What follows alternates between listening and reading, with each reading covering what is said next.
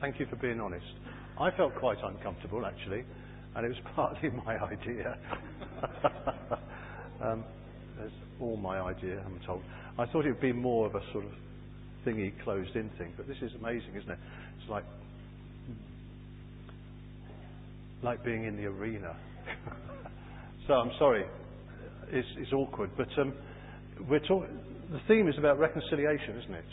And reconciliation is extending hands of friendship, and we are a body. And the difficult thing about being a body in the way that we normally do it is that we just see the back of each other's heads, and we just perform our Sunday activities. In actual fact, we're meant to be a body. I mean, you don't hold hands with people. I was going to hold hands with you. There we are. See, blokes don't hold hands, but you know, we're a body. We belong together. And this is one of the ways of reminding ourselves. We look at each other and, and say, hmm, I can't avoid you. Because the Lord Jesus Christ has put us together in this jigsaw of a thing called His church, into which we all have to fit together.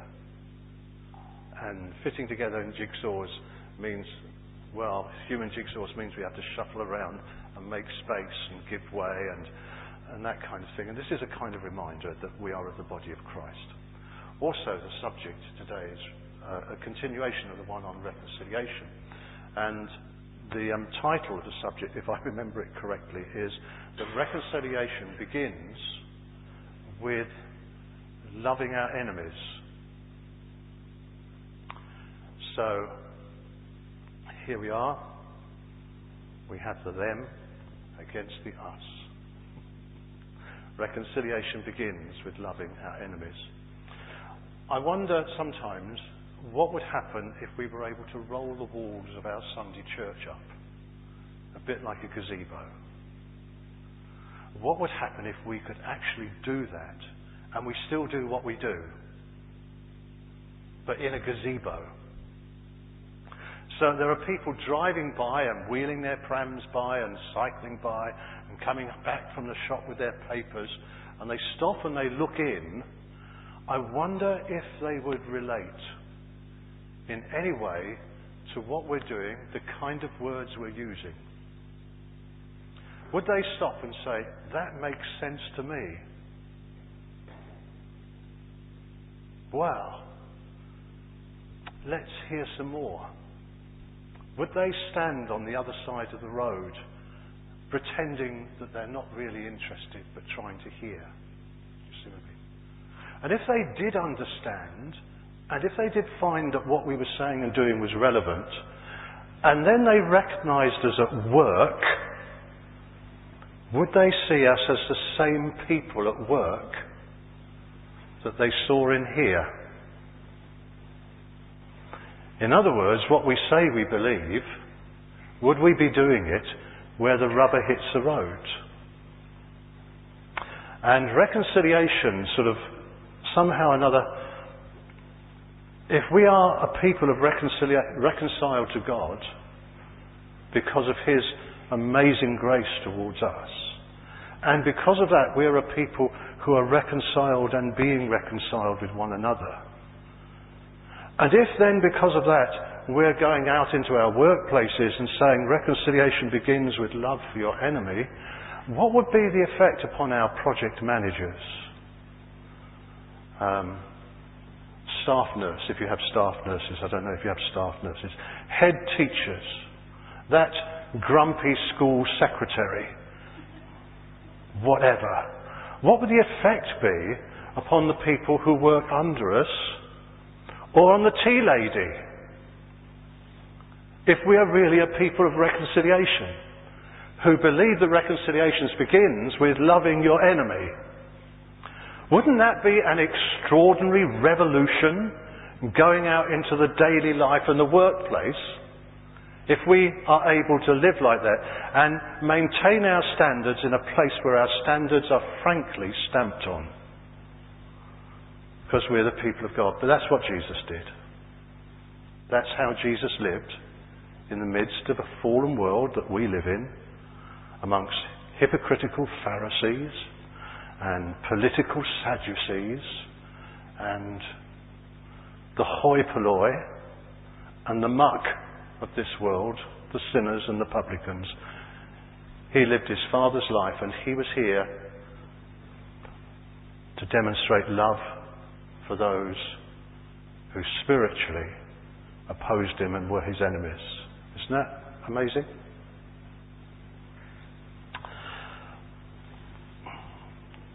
Pete read a scripture this morning. I'm going to read it again just to remind you of it. This is from um, Romans chapter 5.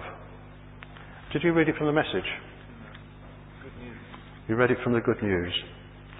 Well, this isn't the good news. This is the New International. And uh, we're beginning at verse 6. You see, just at the right time, when we were still powerless, weak, that's um, morally weak, Christ died for the ungodly. Now, very rarely will anyone die for a righteous man. Though for a good man, someone might possibly dare to die.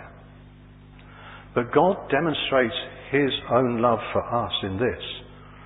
While we were still sinners, Christ died for us. Now, since we have now been justified by his blood, how much more shall we be saved from God's wrath through him? For if when we were God's enemies, we were reconciled to him through the death of his Son, how much more, having been reconciled, shall we be saved through his life? Not only is this so, but we also rejoice in God through our Lord Jesus Christ, because it's through him we've now received reconciliation. I've got a story here which I've read in schools again and again the kids just sit astonished. It's a, from a book called Miracle on the River Kwai. You might have read it. The day's work had ended.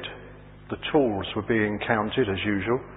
As the party was about to be dismissed, a Japanese guard shouted that a shovel was missing.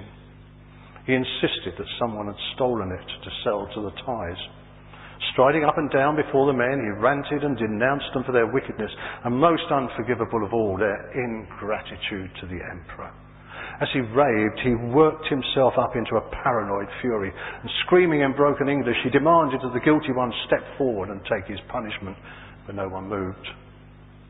The guard's rage reached new heights of violence. All die! All die! he shrieked, to show that he meant what he said. He cocked his rifle, put it to his shoulder, and looked down the sights, ready to fire at the first man at the end of them. And it was at that moment that an Argyll stepped forward, stood stiffly to attention, and said calmly, I did it. The guard unleashed all his whipped up hate.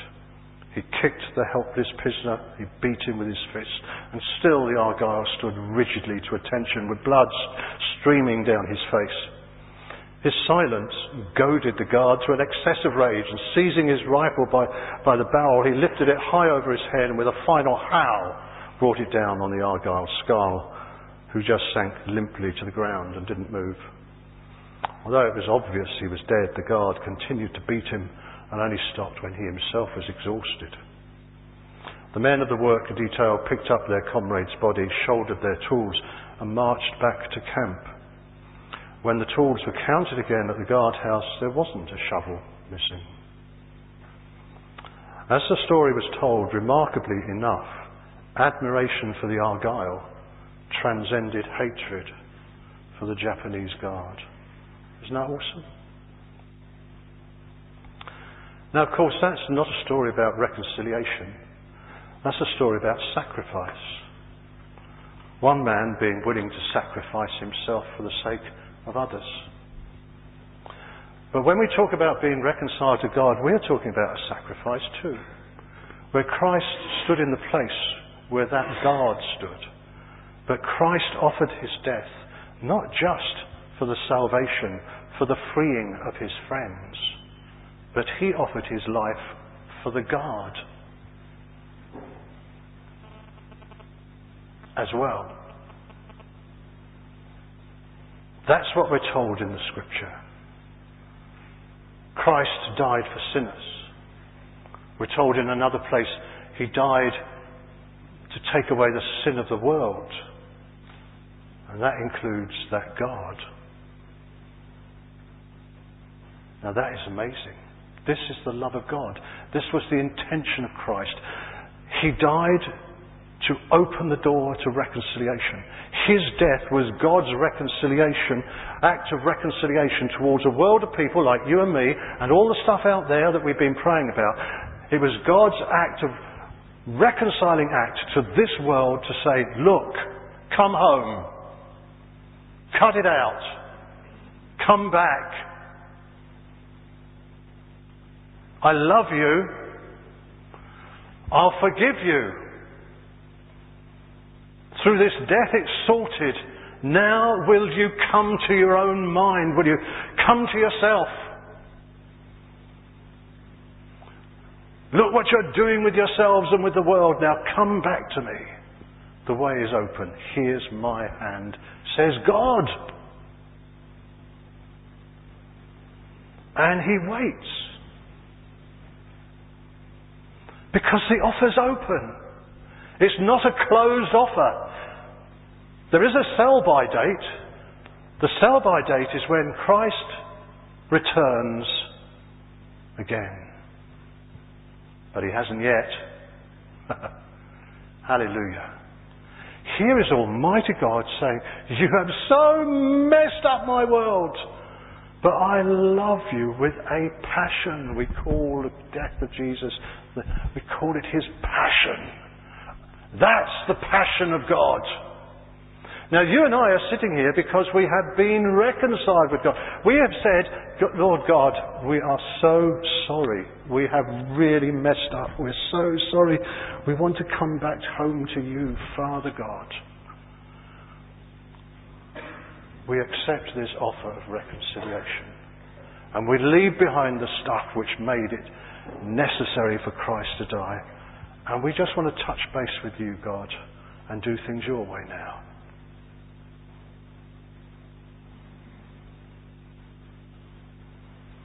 So now listen to this.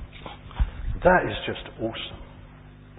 If you've never done that, if you're here today, and because I don't know who you all are yet, but if if you're here today and that guilt still reigns in you, that loneliness, that sense, like my, my wife and I before we became Christians, we had this sense that we were wired for transcendence. But somehow or another we were all disconnected. That's how we were made. We were wired for transcendence, to know God. And somehow or another we're all disconnected. That's how we felt. God, how do we connect up again? If you feel like that, God's hand is stretched out to you because Christ died for you. And it's there for you to say, Almighty God, I don't know much about you yet, but I want to come home to you, Creator, Maker of the universe. I want to come home to your way. I want to feel that I'm at home in this world because I'm at home with the one who made it, with you, God.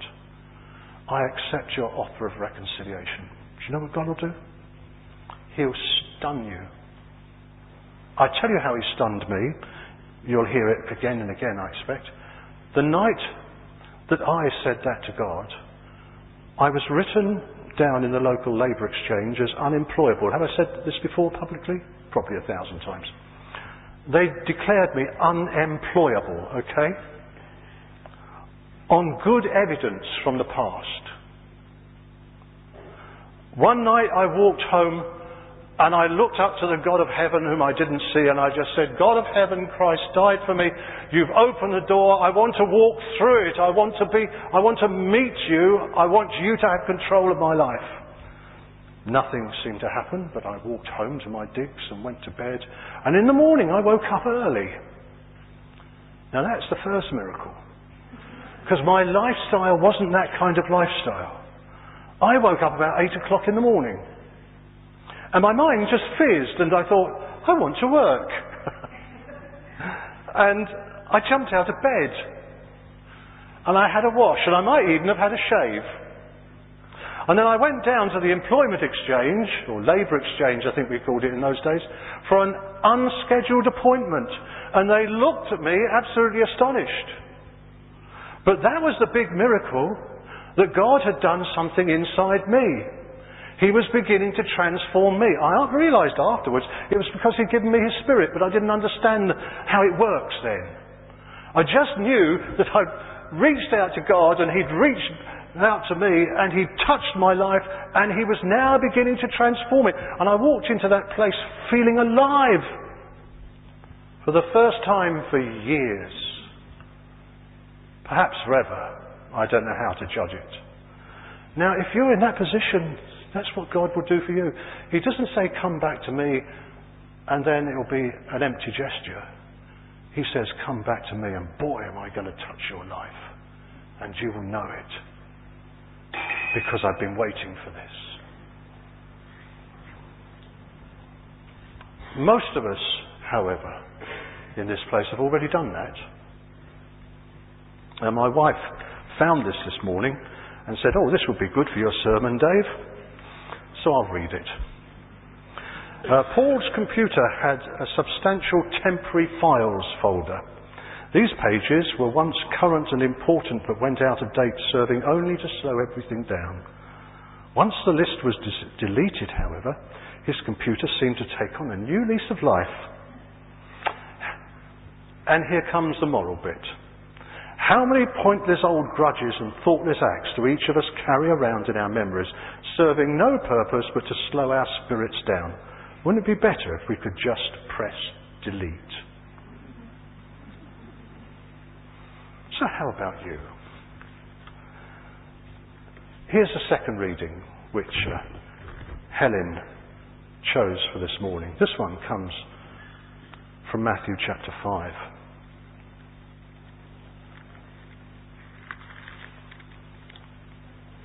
Verse 19. No, it doesn't. Pardon? Yeah, I'm looking at the wrong chapter, that's why. It's verse 43. You have heard that it said, Love your neighbour and hate your enemy. Now, in actual fact, they might have heard it said because God doesn't like evil doing. And therefore, people who do evil are evil doers, and God hates evil doing. But nowhere in the Old Testament will you ever find anyone commanded to hate their enemies. Nowhere in the Old Testament. Check me out, some of you are experts. If I'm wrong, I'll hold my hand up and admit it. But some of you are experts.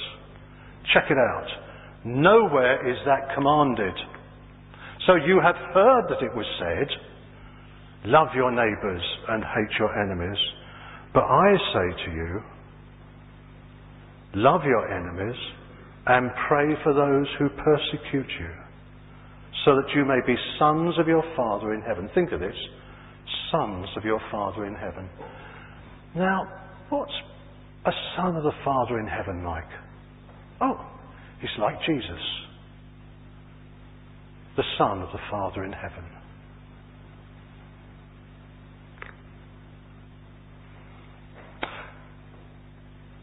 God causes his sun to rise on the evil and the good. He sends rain on the righteous and the unrighteous. And if you love those who love you, so what, in effect? What, what reward do you get? Don't even tax collectors do that? And if you greet only your brothers, what are you doing more than others? I like that, it's a bit of poetry. If you greet only your brothers, what are you doing more than others? Don't even pagans do that. Be perfect, therefore be complete, as your heavenly Father is perfect, complete. So, the Heavenly Father has given His Son and reached out to us in reconciliation. And we have accepted that offer.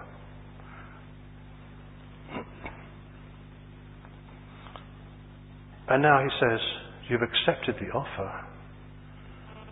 I have done this amazing thing in your life. And I will continue to pour my Spirit into you. Now then, in that strength, and relying upon me, I want you to do the same as me.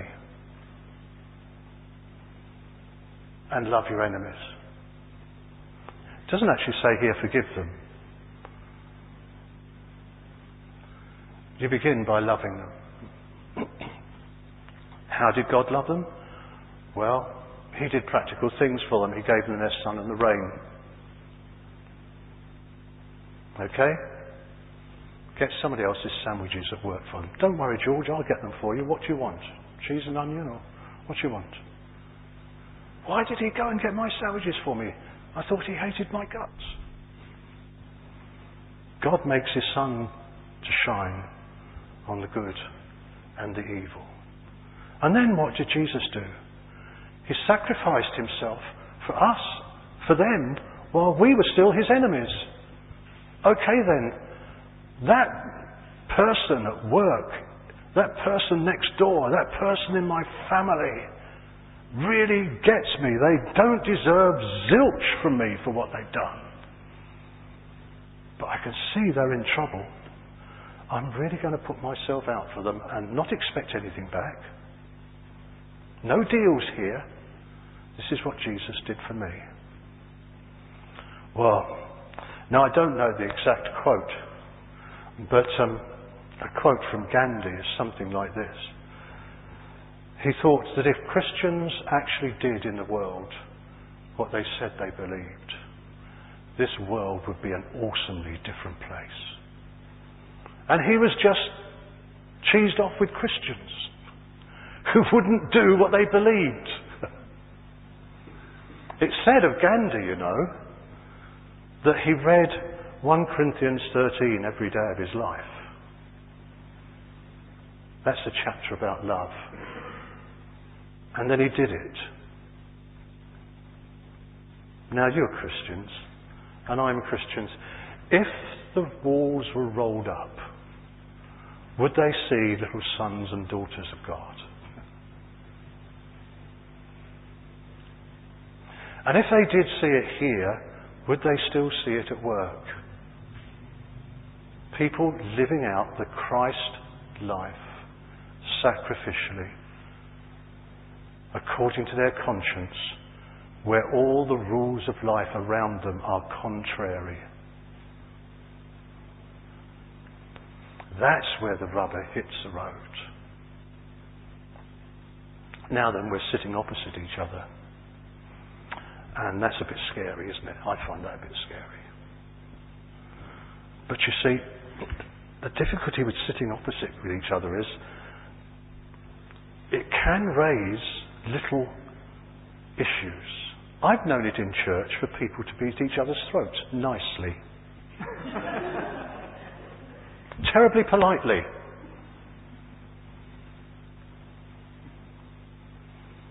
Christians do it. Now then, if you do not want to bump into someone in this church because of your feelings about them or something they have done or you imagine they've done in the past, Jesus says, if someone has something against you, you need to go and sort it out. And if you've got something about against them, you're going to have to sort it out with God, and you're going to have to press delete, or you're going to have to talk to them with a hand of reconciliation outstretched. You're not talking to raise an argument. You're talking to become brothers and sisters again. That's the point. And if we do that, then this meal that we sit at would have such depth of significance because we claim to be eating and drinking by faith the body and blood of Christ who died for us. Think about it.